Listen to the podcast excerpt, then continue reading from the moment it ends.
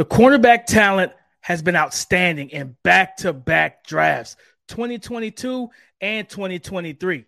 The question is, which class would you prefer?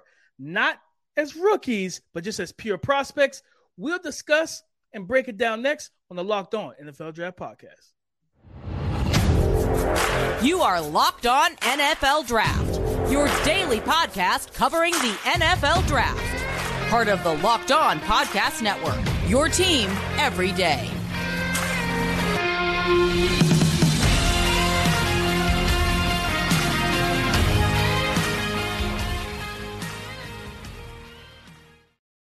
What's up, family? Welcome back to the Locked On NFL Draft Podcast, your daily podcast covering your favorite draft prospects, part of the Locked On Podcast Network, your team every day. It's your boy, Damian Parson, always on the ones and twos. You know where you can find me on Twitter at DP_NFL. I'm a national scout, first of all, with the Draft Network, and your favorite and local running back guru, and my boy, Keith Sanchez, Mr. LSU himself, which we might be talking about one of his former players, you know what I mean, from LSU. You can find Keith Sanchez on Twitter at The Talent Code. Keith, talk to him, baby.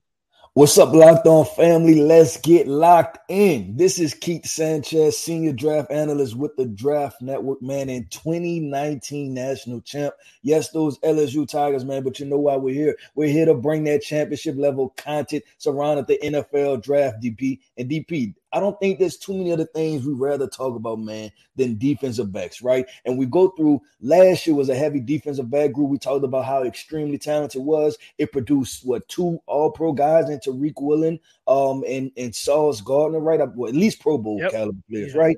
Then this year, they're saying that this class is even better, but we said, hold on. Pump the brakes, baby. Let's go through this, man. So this episode, man, we're going to go through this thing, man, round by round, right, and just kind of group segment these guys and say, hey, do we like the 2022 class better or do we like the 2023 class better? But, DP, before we get into this thing, man, why don't you hit them with one of our title sponsors? As always, guys, this episode is brought to you and sponsored by BetterHelp. BetterHelp connects you with a licensed therapist who can take you on a journey of self-discovery from wherever you are. Visit BetterHelp.com/lockedon today to get 10% off your first month.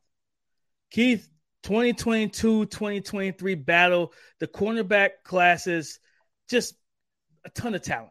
Outstanding depth of talent, Keith. And I would say this, we let's go through. You talked about going round for round real quick. Round one, we had really the same amount of corners, you know what I mean, in both classes, which we kind of, I think you were kind of the first person that talked about the 2023 class, like in a different light than everybody else. We thought it was going to be like a run. I know I did. I thought it was going to be 5 to 7 cornerbacks come off the board because I really like the talent and potential of these guys. But back-to-back classes in the first round with 4 cornerbacks off the board. In 2022, of course, as you know, Derek Stingley Jr. out of LSU went third pick overall to the Houston Texans. Sauce Gardner, fourth pick in the draft. Trent McDuffie, 21st pick in the first round to the Kansas City Chiefs. And Kaiir Elam, the 23rd pick to the Buffalo Bills, who actually moved up to get him. Jumped in front of, I believe New England. And this year, it started a little later, pick 5, not too later, but pick 5, Devin Witherspoon to the Seattle Seahawks. Then it was a drop-off, Keith. The next corner didn't come off the board until pick 16. It's pick 16 at 17 when you had Emmanuel Forbes to the Washington Commanders at 16. And the New England Patriots traded back, I think, once or twice to get Christian Gonzalez. And then you look at Deontay Banks falling to 24 and him being selected by the New York Giants. When you look at these, all 8 of these corners, right? The 2 classes, Keith. Not so much what we saw on the field as the 2022 class as rookies, but just as prospects. How do you weigh it? Yeah, I'm going with the 2022 class, man. I just think it was like when we're talking about first round prospects. You have to compare, right? Like that's how you have to go, like kind of match for match type situations. And if you ask me, okay, Derek Stingley versus whoever's in round one of this draft, right? Devin Witherspoon, Emmanuel Forbes, Christian Gonzalez. I go with Derek Stingley as the prospect, and I'm not just saying that because I'm an LSU guy, right? I would even look at, you had Sauce Gardner. We know who Sauce was, but, man, when you look at Sauce, I think he compares to an Emmanuel Forbes-esque type of football player in the sense of the fact that these are guys that are probably better in zone. You know, they're going to make plays on the football, instinctual, come up, high-intensity type guys. So with that, I almost press push, right? I would say that that's even. Then you look at, you know, I'm sorry, you look at, where am I? I'm going back through these tabs real quick. You look at Christian Gonzalez. You look at Christian Gonzalez, man. And I'm like, okay, I really like Christian Gonzalez. And if I had to pick one guy that had a more complete skill sets compared to Derek Stingley, it'll probably be him, right? But I would still give the edge to Derek Stingley, man. And then I finish up, right, we have Deontay Banks, you know, for the 2023 class. But then you look at the 2022 class, there was still Kaiir Elam, right? That I like Kaiir Elam more than I like Deontay Banks. And then you still had Trent McDuffie, right? Who is also another talented player. So if you ask me, DP, I just think that the last year's class was more well-rounded prospects. Like I compared Deontay Banks to Kaiir Elam, but I like Kaiir Elam better because I think his ball skills are, you know, they're better suited. So, and even you look at Trent McDuffie, right?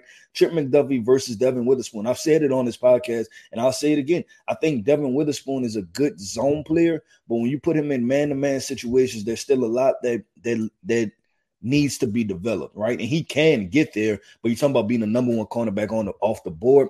I'm not sure if that happens in last year's draft at all. He's probably cornerback 5 or something like that. So if you ask me, I'm definitely going with last year's class as far as the first round in 2022. This was tough for me, Keith, because I like both groups, but I actually lean to 2023. I like the upside for these young men, especially we looked at Sauce and talk about Emmanuel Forbes, but even with Devin Witherspoon, fit is everything. You know, we know that, right? Scheme is really what makes these situations so important. And I think Devin Witherspoon going to Seattle is a great fit. Like you talked about his struggles when he comes to man-to-man coverage, and a lot of it's mostly press man. He's much better in like cushion. If you're going to play off man, where backpedal, give cushion, drive on the ball, he's more physical than any cornerback, in my opinion, in the 2023 first round, especially probably in the 2023 class, period. Truthfully, in terms of a guy that is willing to come up, make hits, make tackles, physical at the catch point as well, even though he's doesn't have the height and length of Stingley and Sauce. Like I said, Forbes and Sauce are, to me, very similar players, play with very similar styles and mannerisms and everything else. Gonzalez, you know, to me, I mean, to both of us, he was CB1. And like we talk about just pure man-to-man cover skills, the only guy in the two classes, Keith, that really like could compare to him was Stingley.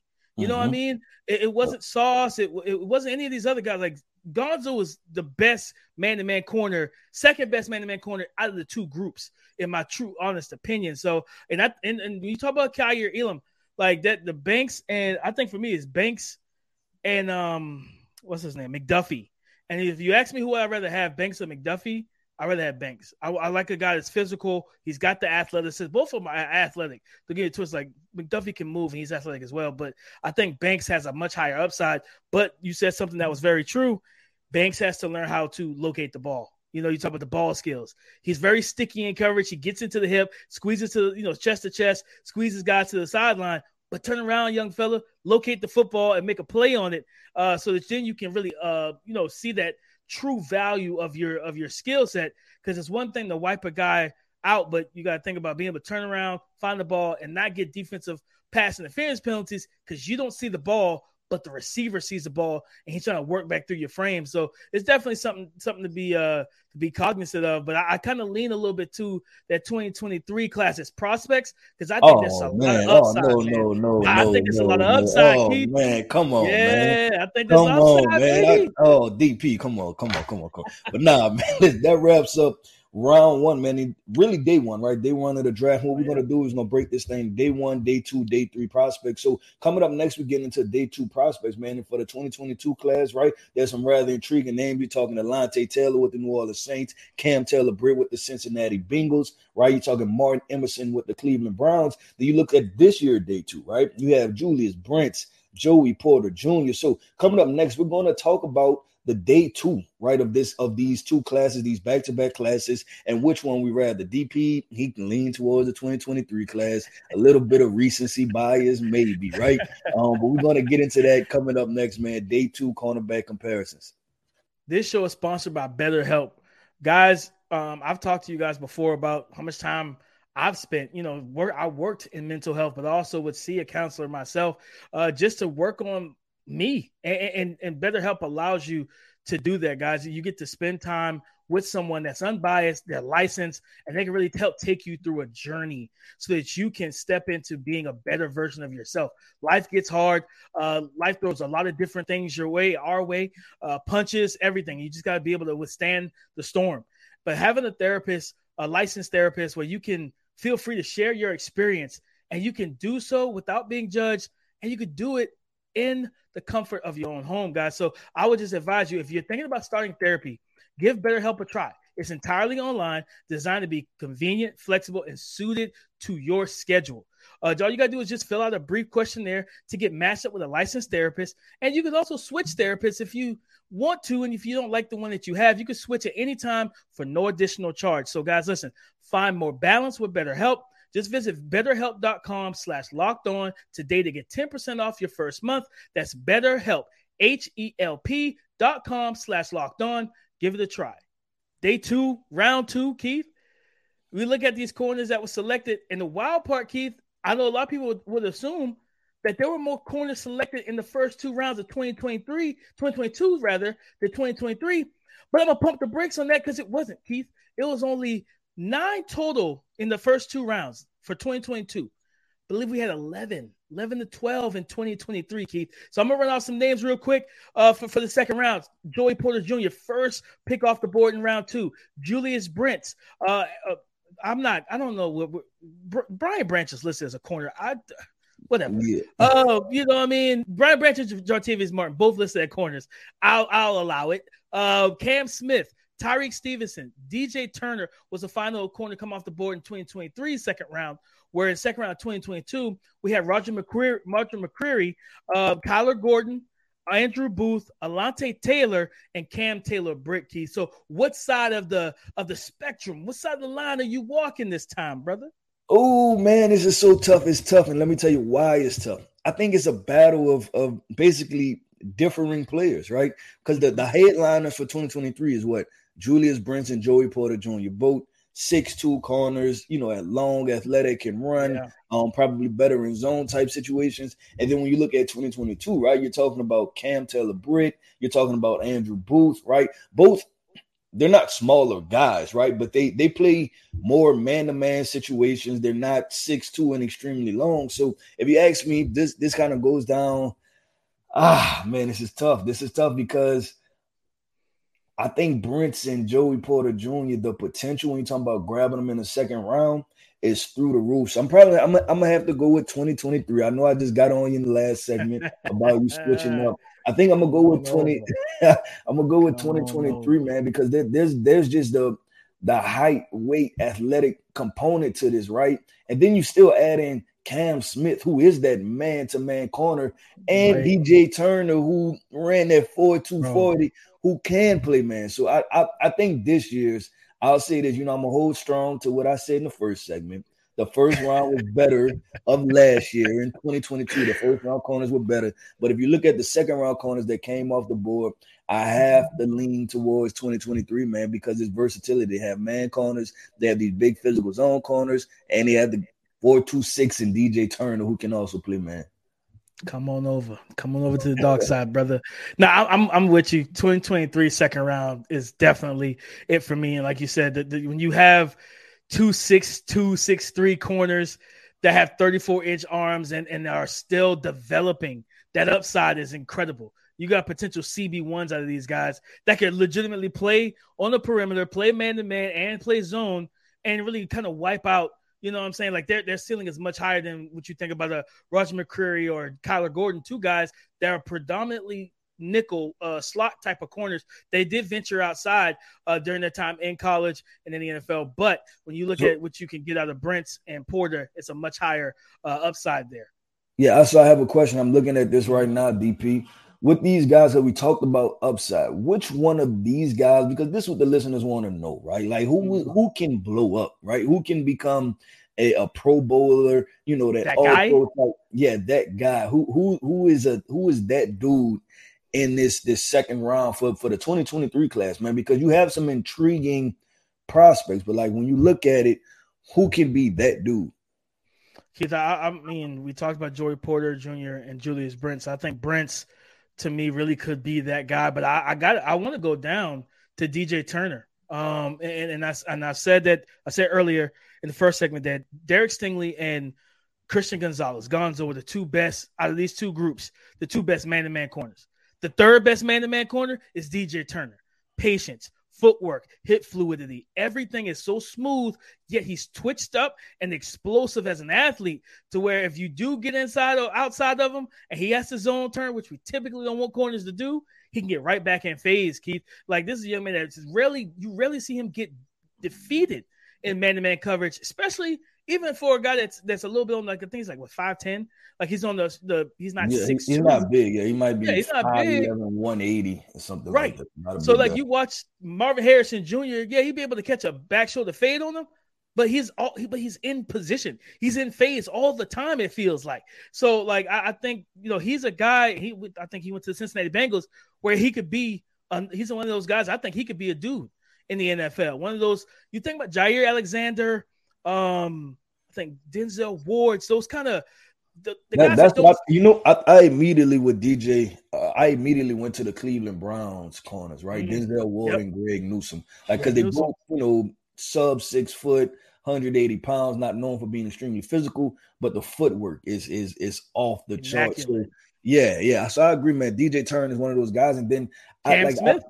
Yeah, Cam. That's all, man. And Cam Smith gonna be in a hell of a role, right? Just playing with Jalen Ramsey and Xavier Howard, two veteran, you know, cornerbacks. But if I had to look at the boom potential, it has to be Joey Porter Jr. Just simply being back with the Steelers, and you know them, you know, because they run man, but then they also run some zone concepts too. Letting him do his thing, you know, everything is gonna be invested. Like you just feel like, okay, this is gonna turn out.